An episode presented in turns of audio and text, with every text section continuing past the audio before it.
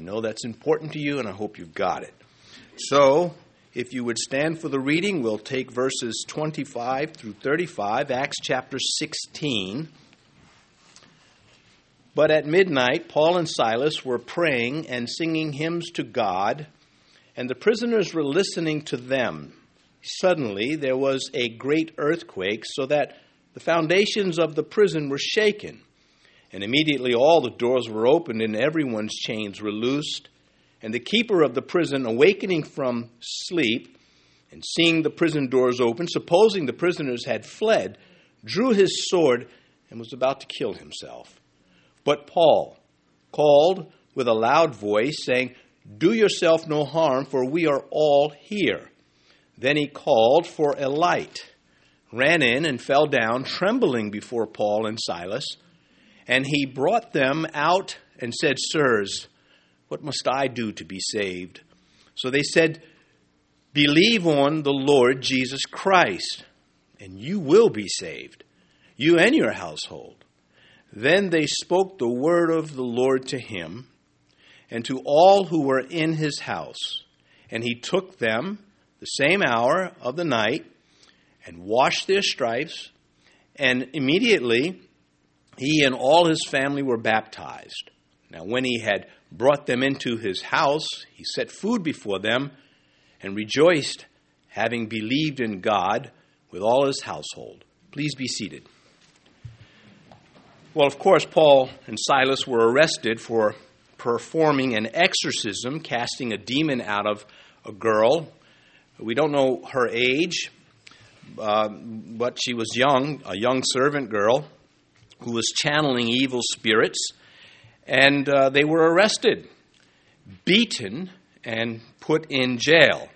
This morning's message is entitled, What Hell Feared beginning at verse 25, but at midnight, Paul and Silas were praying and singing hymns to God, and the prisoners were listening to them. This is defiant misery, not ministry. It is ministry, but this they are hurting these two men. Paul would later write to the church at Corinth, persecuted but not forsaken, struck down but not destroyed that coming from a man like this, you pay attention to a lot faster than someone who has not stood in the gap and suffered for what they claim to believe. Beaten, jailed, shackled in a foreign land, too miserable to sleep. It's midnight. And so the duo breaks out into prayer, and in that order, prayer and song. They began praying, the Spirit filled their heart. They began to sing. Such people like this do not escape from jail, they escape in jail. And the people were listening. The other prisoners were listening. The jailers, uh, they were sleeping for a while. Reminded of Psalm 95 Oh, come, let us sing to Yahweh. Let us shout joyfully to the rock of our salvation. Let us come before his presence with thanksgiving let us shout joyfully to him with psalms. Well, it's kind of easy to do that when things are going well in your life.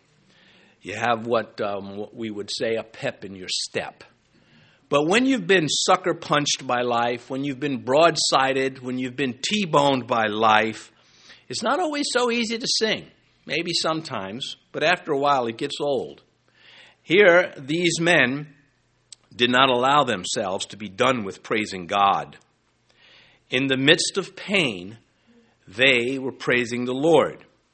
They the caning they received was not just, you know, like a visit to the dentist and just, well, I got a little soreness. They were beaten like animals publicly without waiting for their circumstances to change. They are praising the Lord without knowing that God, as they were in that jail, even before when they were being beaten, God was fashioning a world of opportunity for these men to bring people to Christ, more people to Christ. You just don't know what God is doing. He, he, he's always working. Jesus said, My Father works till now, and I work till now. It says, and the prisoners were listening to them. Uh, did Paul and Silas consider that maybe they were keeping the prisoners awake? They're singing. I don't. I don't think that was the issue at all. I think they knew that they were heard. I think they could hear the other prisoners before this started. Verse 26 Suddenly, there was a great earthquake, so that the foundations of the prison were shaken, and immediately all the doors were opened, and everyone's chains were loosed. Well, earthquakes were not unheard of in this region of the world. That's not so much where, that's not where the miracle lies at all.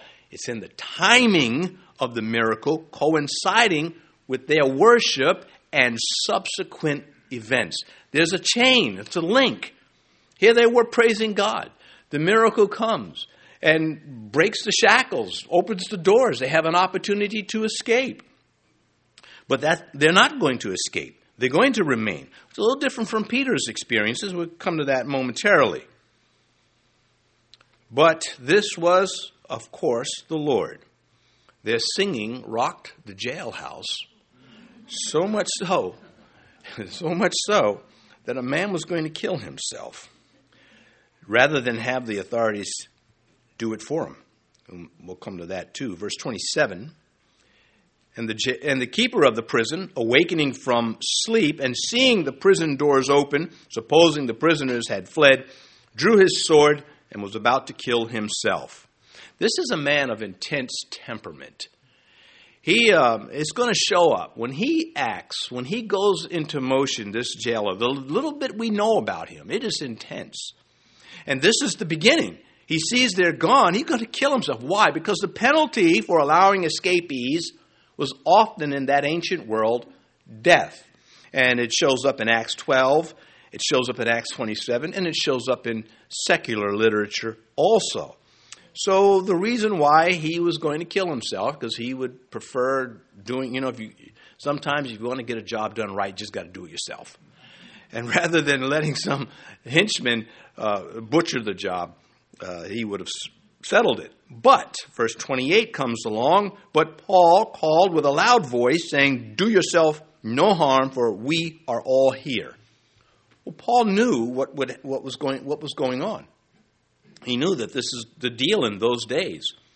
Now, I, I, briefly mentioned it's a different method from with Peter, going back to Acts chapter 12. And I hope, I hope listening to these things is helping you as Christians, receiving either uh, a fresh uh, refreshment from the Word of God or direction, instruction. Uh, don't come to God's house looking to hear anything except from God. You come to church and you think, well, I want to hear the pastor. Then don't do that. I would, I would strongly advise don't do that.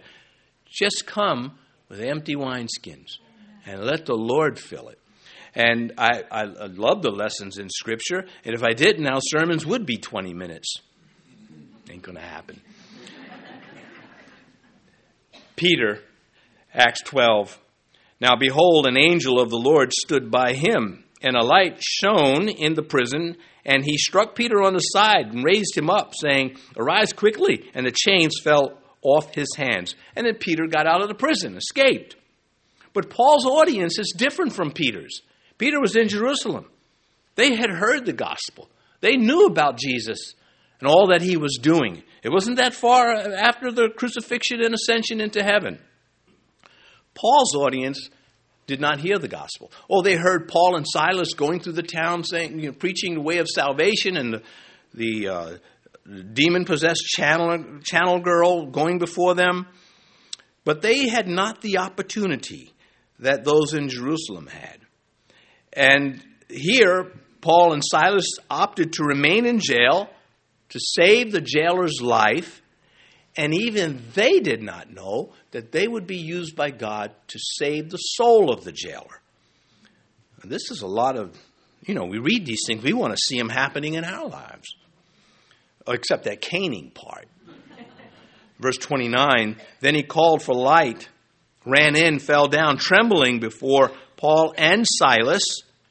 we pause there verse 29. Now remember, there are other prisoners present, and there are other uh, prison guards there also. That's when the jailer called for them to bring, bring the light. Uh, but he comes in trembling. And I mentioned to you that he was a man of intense temperament. He's going to kill himself because, well, you know, I, the prisoners are, are gone. It's going to happen to me anyway. He gets past that. He comes in and, and he is shaking physically. This had a physiological impact on this man, all that was going on. Verse 30, and he brought them out and said, Sirs, what must I do to be saved? Instant reversal from killing himself to not killing himself, having this physical effect on him, this outward demonstration of what was happening on the inside. He had stood on the ledge of death. And one of the prisoners, the voice of these believers, the voice of righteousness, saved him from that fatal step. Then God saved him from his spiritual state of death because the man was already dead spiritually. All are dead spiritually before Christ comes. Ephesians 1, uh, pardon me, 2, verse 1 and verse 5. And you he made alive, who were dead in trespasses and sins.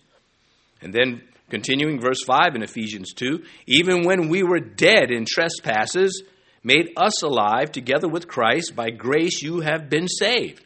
So Paul's writing to the church at Ephesus, and he says, You were dead in your sins. Then he goes on and says, We were dead in our sins. All of us are. We start off under the curse. We have to come to salvation. But where did this question come from in this man? Where did he know to ask to be saved?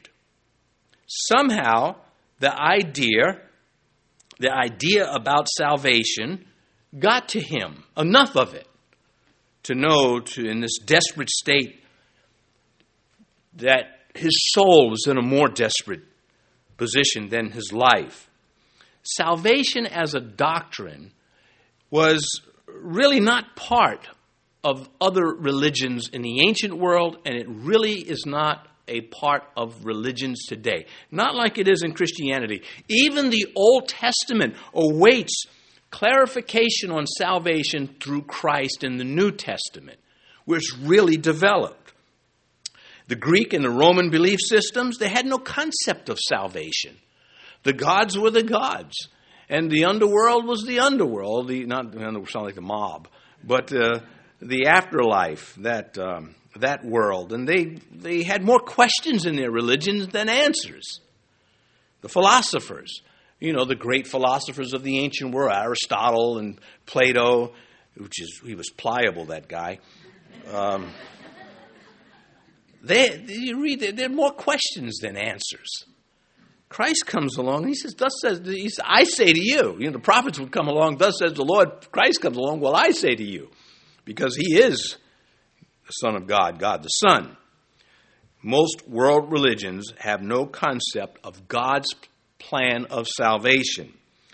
Most of them are works based. If you do good enough, you pay enough, you have to do something to be saved. And of course, Christianity comes and just changes all of that. And this man got enough of that understanding in him. Clearly, the message that Paul and Silas were preaching in Philippi had circulated throughout Philippi enough, enough for him to know this was different and what they were saying. Well, the girl, she followed in verse 17. This girl followed Paul and us and cried out, saying, These men are the servants of the Most High God who proclaim to us the way of salvation. Yeah, that's true, but coming from her, it had to be stopped. She just echoed, she parroted what they were preaching. My point of all of this is to say here's the jailer sleeping in his bed, going on with his life, no sense of need for salvation. There's this dramatic moment where the prison is, the earthquake comes and now he's in fear for his life. Today, today, how do you get people to want to come to you and say, how, how do I get saved? How, how do I, how am I spared a judgment from a holy God? We can't just snap our fingers and create an earthquake in their life. I think back in the 80s and the 90s, the 70s, the 80s, and 90s, there's just a different spirit of, around Christianity. There were more people uh, interested in the gospel. But today, it, it doesn't seem that way. I have to be careful because I, I have a linear life, you know, from home to church, pick up milk, and back home. but it's different. Why aren't people coming and saying to us, What must I do to be saved? Uh, I think it's a question that all Christians should be burdened with. We shouldn't dismiss this and say, "Well, I'm saved. I, you know, I got to go to church. I got to go do this. I got to do that." But I'm saved. We should be burdened for the lost.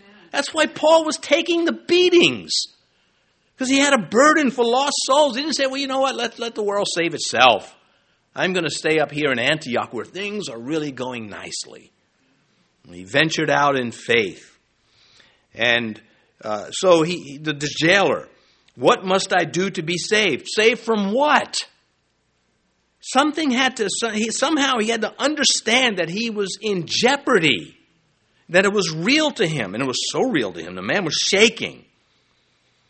A question that those in Jericho did not ask Joshua, neither did any of the Canaanites, with the exception of Rahab. He's the only one that connected the dots and came to a conclusion. And when you connect the dots of a picture, you finally figure out what the picture looks like. And she knew, she heard the stories of the Jews, and she knew that they were coming and that Yahweh was with them, and she wanted to be with them. But the rest of them did not. They were going to fight to the last man, resisting this God of the Jews. Those of antiquity, they scoffed at Noah. They scoffed at the message of the angels with Lot. You know, his, his, his sons in law, they laughed at him, the Bible tells us. That is full of lessons there for the Christian. Is your testimony, do people not take you serious as a Christian? One of the problems with kooky Christianity is the world won't take you serious after a while. One of the benefits of knowing the Word of God is they are forced to take you seriously, whether they like you or not, whether they come to Christ or not. Well, uh, they scoff to this day. I think back before I Christ grabbed hold of me, how blind I was. How just like I was in a, a lead box or something.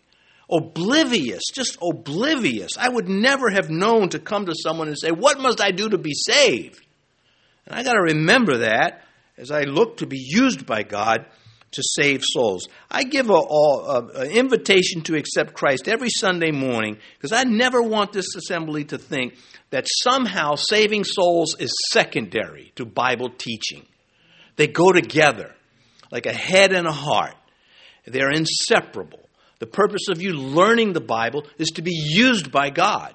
And that call to be used by God must exceed your service in the church. It must go into, if you can't preach to them, you can pray for them. Amen. And uh, this should not be a day that goes by that you don't pray for some lost soul. I don't mean just your family members. It's easier to pray for them, they're annoying. okay, all right, they're not all annoying. You can pick the ones you like. No, I'm, I'm being silly because I need a break. Okay, break's over. Verse 31. So they said, Believe on the Lord Jesus Christ, and you will be saved, you and your household. The man asked, and the men were ready with the answer. They were straight to the point. No religion, no seminary, no created doctrine, no money, no work. Receive Christ. Believe in Christ. Romans 10, verses 9 and 10. If you believe that He is the Lord, that God raised Him from the dead, you will be saved. You have to receive salvation. That invitation is incredible. John's Gospel, chapter 1, verse 12. But as many as received him, to them he gave the right to become children of God, to those who believe in his name. You see, it's, it's a it's a mutual relationship. It's not just God, I'm saving you, and that's that. And it's not man saying, I will be saved. It, it is working together. You get the invitation, you either receive it or you reject it. If you receive it, then God steps in in a big way, and you are born again and a new creation in the eyes of God. And then, John chapter 6, most assuredly, Jesus said, I say to you, he who believes in me has everlasting life. Amen. This is why the apostles loved him. What happened when Jesus, after the resurrection, was at the seashore, of, or the, the lake shore of Galilee, and they were on the boat, and they recognized it was him? John said, It is the Lord. The next thing that John heard was a splash in the water. Peter had just jumped in, was swimming. He just, yeah, I can't wait. That excitement should never leave us. That excitement. It may, you know, again, you can't flame all the time, but you can burn all the time. You can burn hot for Christ. Job did it the whole time he suffered. He still burned for God. And that's why when Job says, Though he slays me, I will trust in him. Job is very realistic. If it's not God laying this on me, then who else could it be? A profound statement on the sovereignty of God. And instead of saying, Well, he is that sovereign and he's letting this happen to me, I reject him. That is not what he did.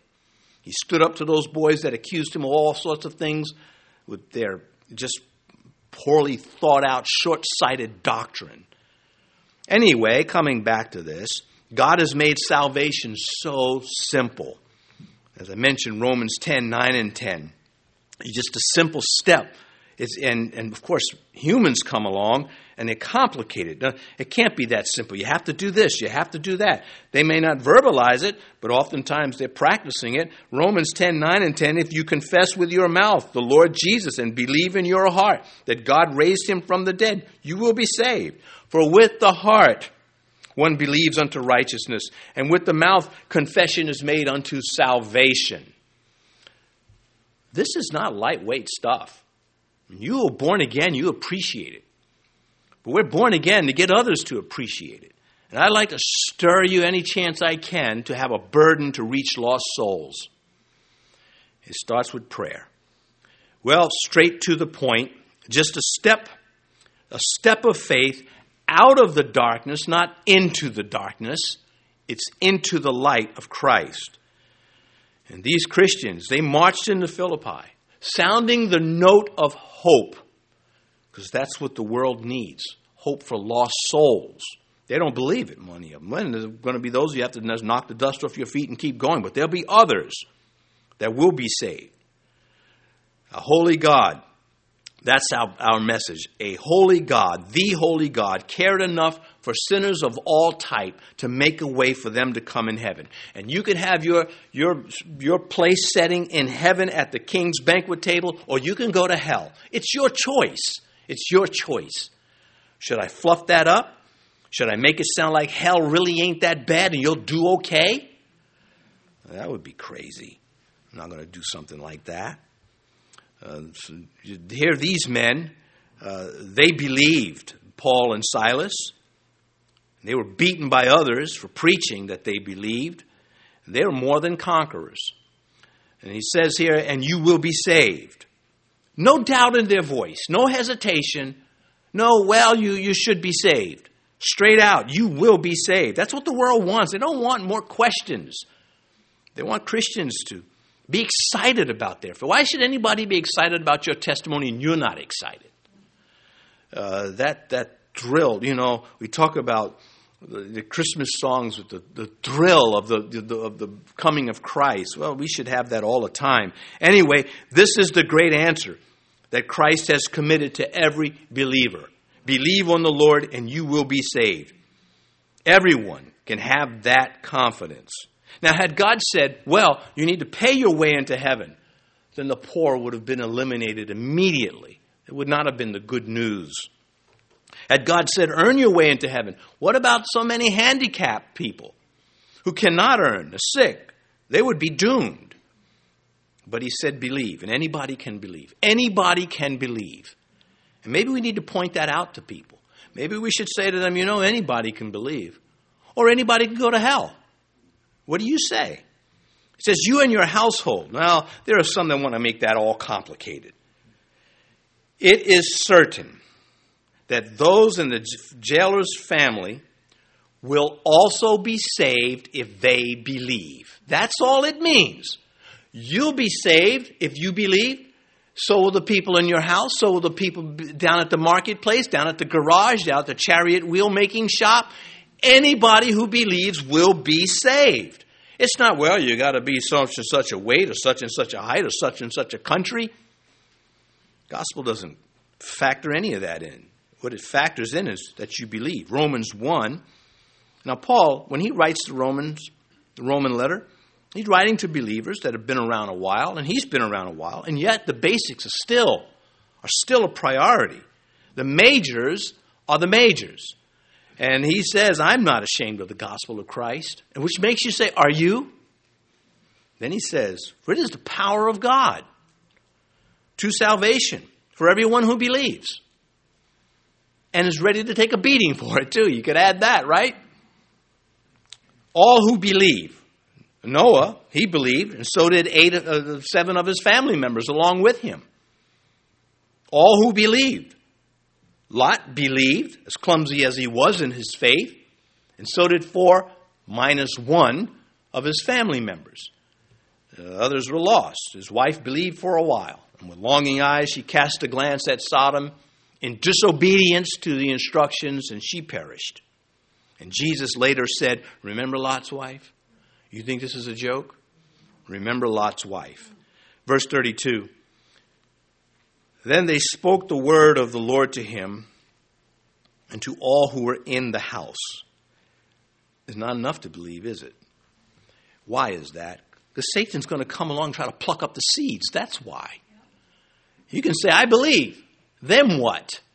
If there's no word of God there, if there's no discipleship there, if there's nothing else, what's going to happen to that soul? It's like a, just an abandoned child. And they gave them what they gave those people what they never had before God's word. Granted, in America, we, have to, we don't have it this easy.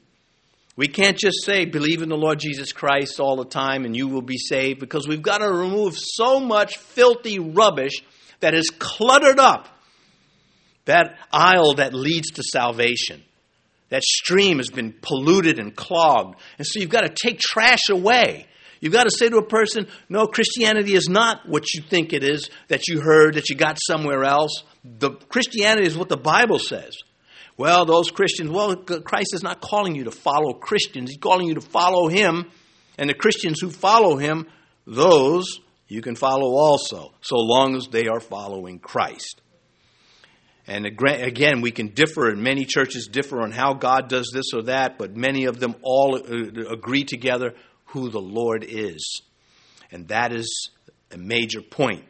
And so they gave him what he never had, which was they gave them, Paul and Silas, gave the jailer and his household what they did not have God's word. How many houses are out there that have Bibles in them and can't even find them or never open them? Can't tell if it's upside down or not when they do open it. Because the carnal man cannot receive the things of the Spirit of God, for they are foolishness to him. We're supposed to help him out. Teach him what the Word of God is. Not the wisdom of the world or supposedly creative human ideas about creation and life and destiny, human guessing, but the Word of God. What can Satan do with the likes of these type of servants lock them up in a prison, and they convert the jailer, torture them, and they share in Christ's sufferings, martyr them. They go straight to Christ in heaven. Turn them loose, and they evangelize everybody they can. That's what Satan fears.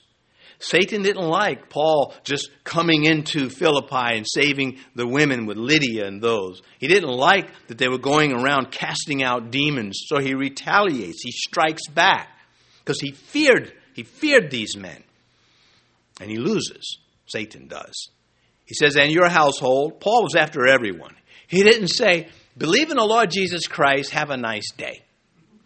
Believe in the Lord Jesus Christ and you will be saved. And there are other people that Christ is after too. And let's begin in your house. And let's not stop there. And Paul was saying, everyone in your house will be saved if they believe. And it would be, it would be very uh, quite obnoxious to suggest that they would be saved whether they believed or not, because then it goes against everything Paul was preaching. You know, you have to ask that question. It's precluded, that question. Verse 33 And he took them the same hour of the night and washed their stripes, and immediately he and all his family were baptized. Yeah, because they all believed. That's why. There's no way Paul was going to baptize somebody if they didn't believe. So he, this is a. The, I mentioned again the third time the temperament of this man. He's going to kill himself, he stops. He's trembling before them, he stops. He brings them home and he cares for their wounds and he feeds them. He's a man of action. This is the touch of salvation, and it is instant. It's showing up in his life. He didn't say, Thank you, I'm saved. Now get back in the jail. Can't always do this. But you can certainly have the same attitude. This, the first time he touched these men was when he shackled them to the stocks. The last time, barring an embracing, a departing embrace when Paul left the city, the last time he, or the next time we read of him touching them, he's caring for their wounds. Wounds, I bear in my body the marks of Christ, Paul wrote to the Galatians already. And here he has more marks on his body for Christ. This is amazing grace. And immediately he and all his family were baptized. Just what hell was fearing. Hell feared that this, these men would go and make converts, rescue them from condemnation, conversion by those burdened for lost souls. The Antichrist, throughout the ages, despised this. And why? What did Jesus ever do to anybody to make them despise him? The activity of Jesus Christ drives them mad. Well, we shrug our shoulders at that and get on with our business. In the days of Charles Spurgeon, the late 1800s, a great preacher of the gospel in London, there was another great preacher there too named Joseph Parker. And Joseph Parker said, We are not saved by making promises to God, we are saved by believing God's promises to us. So simple, so true. And we see it illustrated throughout the New Testament. Verse 34 Now, when he had brought them into his house, he set food before them, and he rejoiced, having believed in God with all his household. See the intensity of this character? You can do a character study on the Philippian jailer. And it does sound acrobatic, does it not? The Philippian. He's flipping. Okay. I know, you'll be out of here in a little while, but not before I'm done with you. Anyway, back to this. He brought them into his house. These are criminals in the eyes of the courts of Philippi. That will change in a moment, but right now it has not changed officially. He feeds them. Better than that gruel they might have been getting in jail. But here he is rejoicing. He's not letting that go. He's doing stuff. He said, Oh man, I just love the Lord. Thank you so much. Praise God. You can hear these, these, these just outbursts of praise to God and as they're talking. You think Paul and Barnabas are just not just eating and no, they're not talking anymore. They're teaching. They're discipling. They don't have a lot of time. And well, at the moment, they probably think they're going to stay there. They're going to leave Luke there. And having believed in God with all his household. And Luke is careful to stress this. If this man can believe, if his family can also believe, then what's the problem of others of others? So the man cared for them, rejoiced in his newfound faith. He he, when Paul writes the Philippian letter years later and it comes to Philippi, he is very likely in the congregation years later when the letter to the Philipp, uh, Philippians is read aloud in the service. When that letter arrives and it is delivered uh, in, from the pulpit, he's likely in that congregation, he and his family. And they would sit there as that letter was being read. The man who laid loving hands on the man who saved him. A very personal note, was it not? I don't think it ever faded. Uh, there were those alive in those days that could have protested this if it did. Paul and Silas, question Was it worth it? Was it worth the beating? Timothy, Luke, Titus, you saw your friends being abused by the government. What do you think now about God's handiwork in using the beatings to save a soul, a whole family in this case? We're not told their ages, it's irrelevant. It was to Luke, to the Holy Spirit, and it should be to us. Paul would live and serve to go through worse things. What?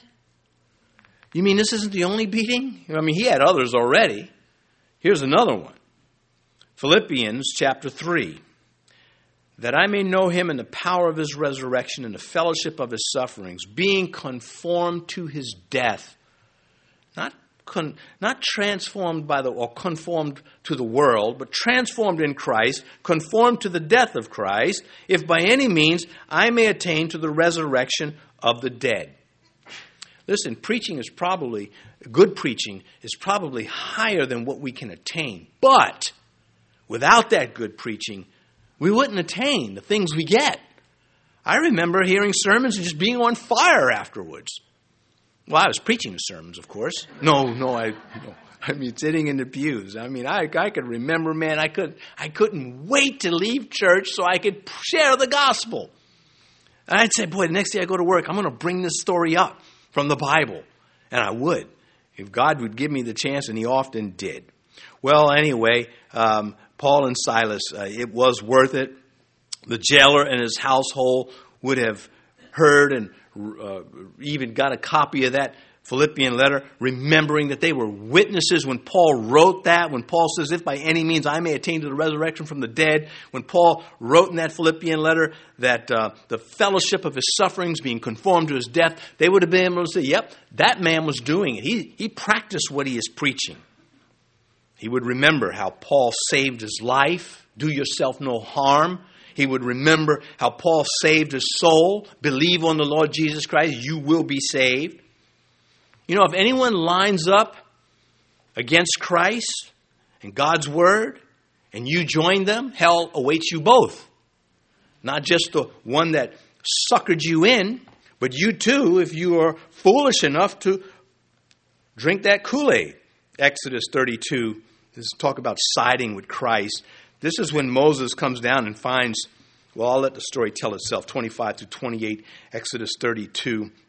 Now, when Moses saw the people were unrestrained, for Aaron had not restrained them to their shame among their enemies, then Moses stood in the entrance of the camp and said, Whoever is on the Lord's side, come to me. And the sons of Levi gathered themselves together to him. And he said to them, Thus says Yahweh, God of Israel, let every man put his sword on his side and go in and out from the entrance to entrance throughout the camp, and let every man kill his brother, and every man his companion, and every man his neighbor. Now, that part is the law, not Christians. That 27th verse, we don't put our swords on to go kill people, but we put the word of God on to kill what the devil has done, and that is lie. And he continues, so the sons of Levi did according to the word of Moses, and about 3,000 men of the people fell that day. It was, a, it was totally under the law. It was just. It was an execution of judgment. But the part that I'm bringing out is those Levites, Levites sided with Moses. And you young Christians, as you're still in school maybe, or just entering the, the, the, the workforce or, or another level of school, of education, you better side with Christ you better not let them sucker you away. You, have, you better understand the devil is not a rookie. He is not new at this stuff. He knows how to twist you up. But you're not defenseless. You have enough weapons in your bag to teach him a nasty lesson, to stay away from you. And you know, you have no excuse. You've been raised in the house of God. And if it irritates people around you that you remain loyal to Christ, let them be irritated as you are used by God in search to save more people. That is defiant misery. Uh, you know, whatever in life is not pleasant, you're preaching Christ anyway. Verse 35 And when it was day, the magistrate sent the, the officers, saying, Let those men go. So the keeper of the prison reported these words to, to Paul, saying, The magistrates have sent to you to let you go. Now, therefore, depart and go in peace. Now, he's just a messenger. He's saved, he's with them He's just delivering the message. Verse 37 But Paul said, They have beaten us openly, uncondemned Romans, and have thrown us into prison. And now, do they put us out secretly? No, indeed. Let them come themselves and get us out. this is not pride. This is not like we're too, you know, you got to learn. It's none of that. More than an injustice was committed. I mean, it could have been just, you know, this is not just. This, there's a right and wrong, and, and you're wrong, and this needs to be handled the right way. But there's more than that. They were publicly judged for being Christians, for doing Christian things. They were shamed and beaten against Roman law as though they were criminals without a trial, just on the word of someone else. And Paul did not want to have their witness for Christ associated with criminal charges.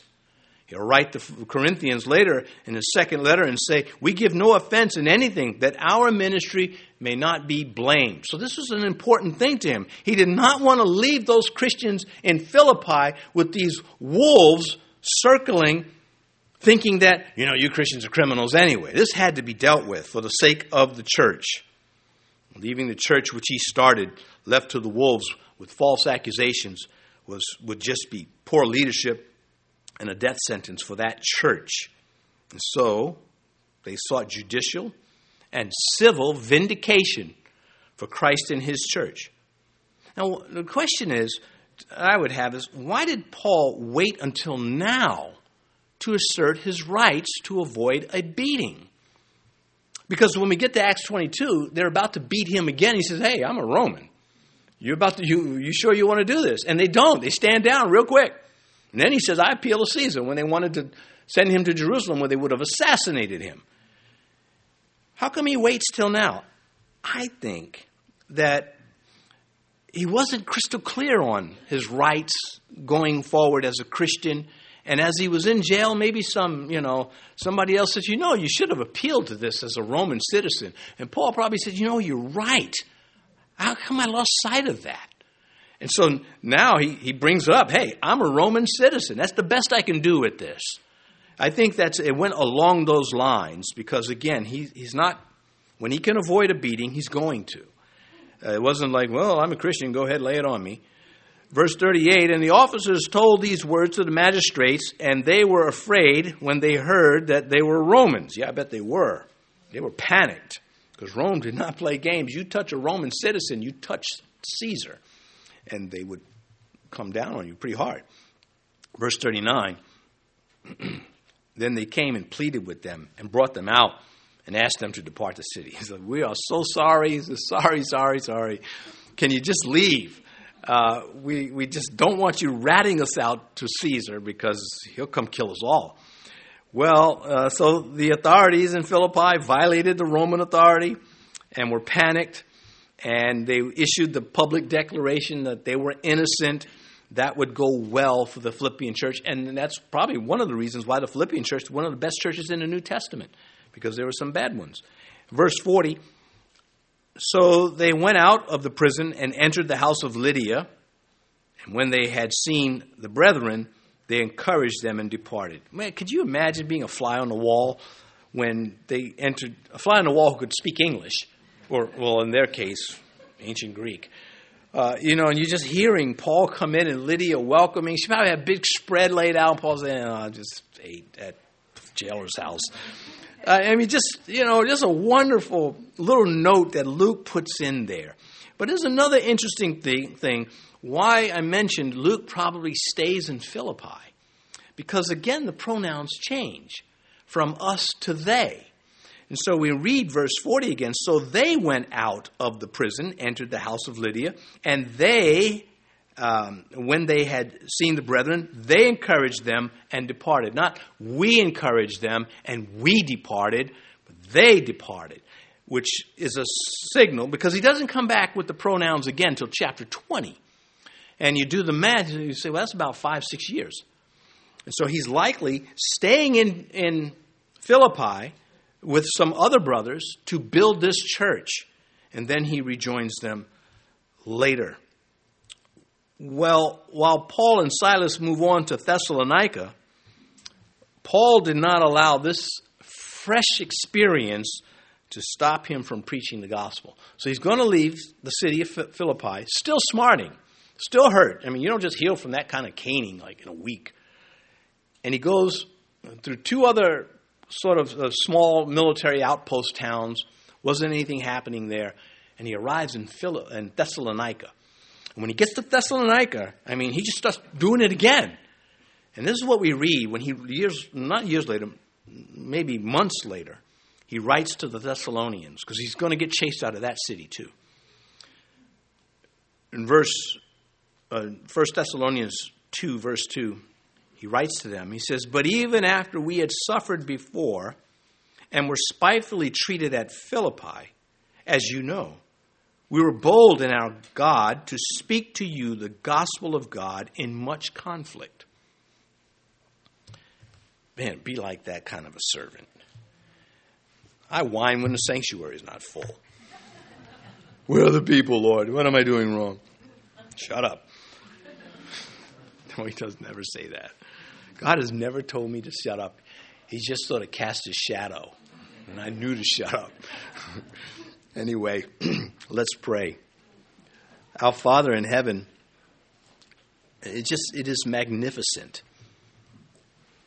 the experiences of your servants in the Spirit, under orders. So much want to be like, like them. So much want to be more like you, Lord Jesus. The flesh, the world, Satan coming against us. And yet, and yet, you still, you give so much, and we do have victories. We, we do have a burden for lost souls and a burden to please you. We know your grace and your mercy upon us, and we are so grateful. If you've been listening, whether online, whether in the future, or right now in the sanctuary, if you've not opened your heart to Christ, you have an opportunity. You're not promised multiple opportunities. This might be your last one you have an opportunity to come to Christ because you are, you are dead in your sins without Him and you're not fit for heaven. You can only be brought into heaven. Jesus is the way, the truth, and the life, and no man comes to the Father except through Him. Whether you like it or not, that's how it is. But you can love it. You can open your heart and you can receive Him as your Lord and Savior, as the Philippian and his family did years ago, uh, centuries ago.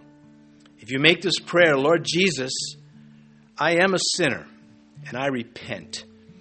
I admit that I break your law and I come to you because there's no one else who died for me and rose again the, from the dead to demonstrate that he has you have the power to save lost souls. I come to you, I ask you to forgive me, and I ask you to be from this day forward my Lord and Savior because I believe in you. And now, Father, if anyone has made this prayer, may they not be ashamed of it, may it be quite the opposite, may they rejoice in it. Let their confession be known to men when invited to do so.